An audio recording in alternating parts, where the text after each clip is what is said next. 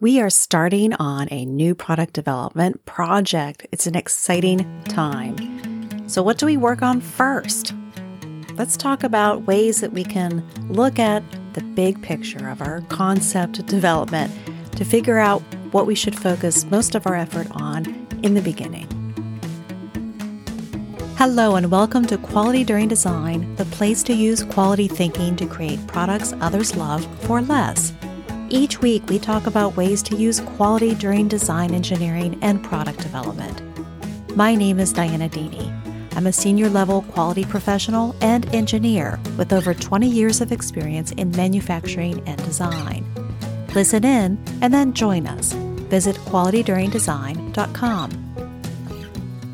Do you know what 12 things you should have before a design concept makes it to the engineering drawing board where you're setting specifications?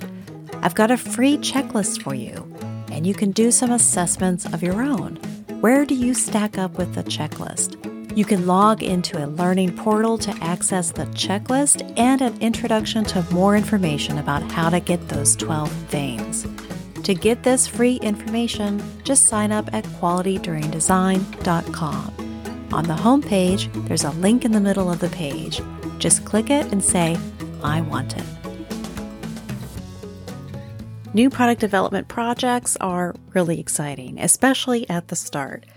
There's a lot of things that engineers get excited about and that we like to do and figure out. And it's just the whole project is sitting out before us. We feel like we can just kind of pick what it is we want to do or that we're most excited about. I would encourage us to rein it in a little bit and take a moment with our team to figure out just a high level concept because we want to be smart with our time and smart with how we develop this new product. Where are we going to apply our resources, which is our time and our energy and our efforts to get the biggest design impact that we can? Something that we can do is create a system architecture diagram. If you search that up on the internet, you'll see a lot of really complicated diagrams with arrows and lots of boxes. And I'm not even talking about getting that crazy about it. There is something to say about getting something out of our heads and onto paper or into a model where other people can interact with it. They can better understand what we're thinking. We can better understand what they're thinking and we can start to develop ideas together. Now, this system architecture diagram, as we mentioned, it doesn't have to be complicated. It does work really well if it's tangible. Now, we could use 3D items, blocks, to represent these if we really want to. It could be pieces of paper or post it notes, drawings on a whiteboard, and it can be a virtual whiteboard or a virtual post it note setting. Still getting it out of our heads and let other people see it, add to it, helps the whole team to be on the same page with what they are looking at and when they're examining this concept idea.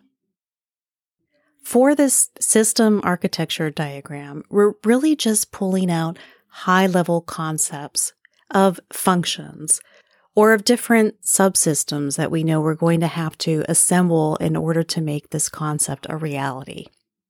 For example, if we know we're going to be designing a new type of power saw for a homeowner, we know that we'll at least need a power source, something that's going to be the cutting surface, some way for the user to interact or hold it, and a way for it to translate the power into a cutting motion.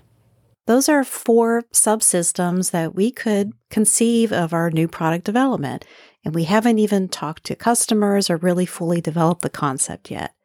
But that is good enough for us to start assessing where we should be applying our energies because we're going to take it to the next step and start thinking about what is new, what is different, and what has been a problem in the past. If we're talking about the product itself, are we working with new materials? Is there a different requirement or a different kind of power source that we're going to be looking into? Do we have a similar product in the market now that we notice we've had a problem with? We get a lot of complaints that trace back to the root cause being the switch that we decided to use for that other design. Those are the things that we may want to spend more effort and time on to better understand as we're developing this product. The new, different, or has been a problem isn't just limited to our product itself. It can also be within our team and within our brain trust. We may have an excellent track record with electromechanical devices, but what about the blades that cut different materials? We may not have a lot of experience with that.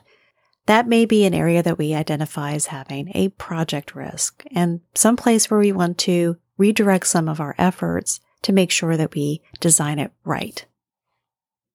Another benefit of creating the system architecture diagram early, besides helping us direct our efforts for concept development, is we can iterate on it throughout the product development process. As we make decisions and as we learn about things, we can add details to it. And eventually it might look like one of those diagrams that we search up on the internet that are very detailed and look confusing. But because we've been developing it all along, it's going to help our team communicate with each other and with other departments. One of those departments that could possibly use this is the reliability engineering department. They do reliability block diagrams and they assess different reliabilities of subsystems. Using these diagrams, they can help assess where you want to have the most reliability and what that could mean for early testing. We can use this system architecture diagram and the information that we develop from it to also assess what FMEAs, failure mode effects analysis, we may want to do. We don't need to do FMEA on everything. There may be a few highly critical subsystems or components that we really do want to analyze further with an FMEA to help us make design choices and control risks. Those are just a couple of ways that we could use a system architecture diagram in early concept development. What's today's insight to action? At the beginning of a new product development project, it's exciting, and there are a lot of inputs that are vying for attention on what to work on first. We can use a system architecture diagram to get our heads around what might be the most important or what carries the most risk of getting the design done and done well. Then we can continue to iterate on it for other things throughout product development.